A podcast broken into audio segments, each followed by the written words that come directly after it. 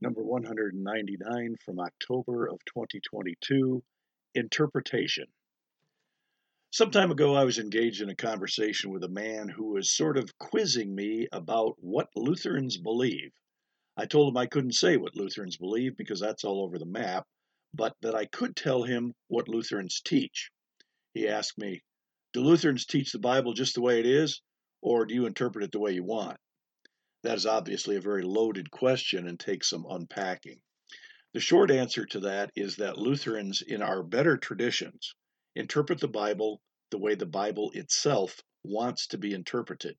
What that means is that there is a historical background behind what the scriptures say, and that influences what it means. There is a context in which passages of scripture are set, and this makes a difference in what they mean.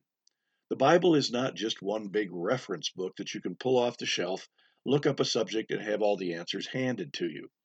The Bible is not really even a book, it is a small library of 66 different books that include people's experience of God over many centuries. It is a library that includes many different types of literature as well. There is straight history, gospels, letters, stories, poetry, wisdom literature, and visionary apocalyptic literature. Certainly, it would make sense to read these different types of literature in different ways. For example, one would not read the poetry of the Psalms the same way they would read the Gospels.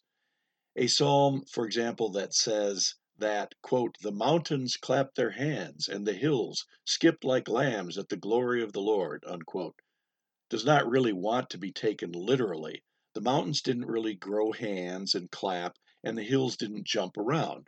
This is exaggerated poetic imagery to try to describe the indescribable glory and majesty of the Lord, and should be taken as such.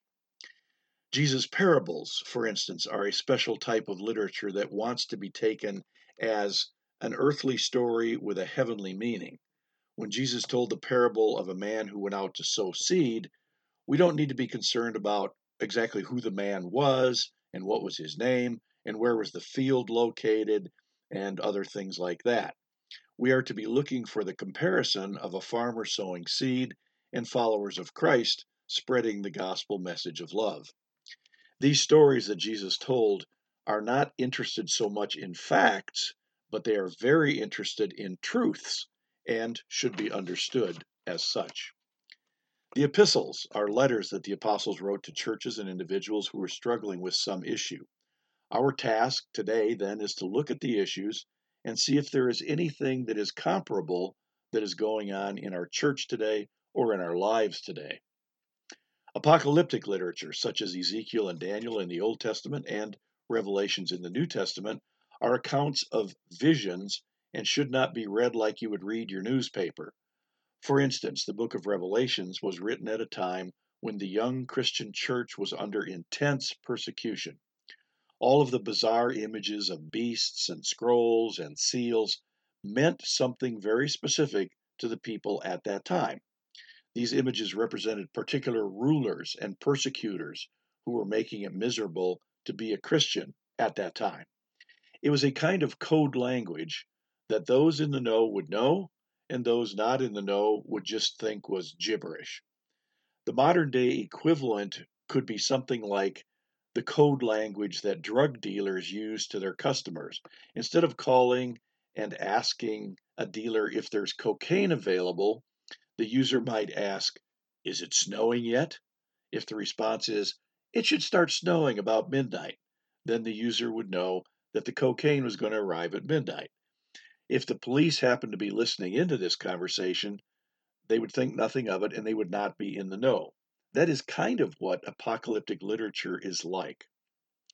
Interpretation can be a tricky thing. You can't just take something that was written 2,000 or 4,000 years ago in an Oriental culture and plop it over thousands of years later in a Western culture and say that it means exactly the same thing because it usually does not. There are differences in the time the culture, the customs, and the language to be considered. So, if this is such a complicated thing, what is the average person in the pew supposed to do? How can you pick up on all these nuances without going to seminary or becoming a biblical scholar.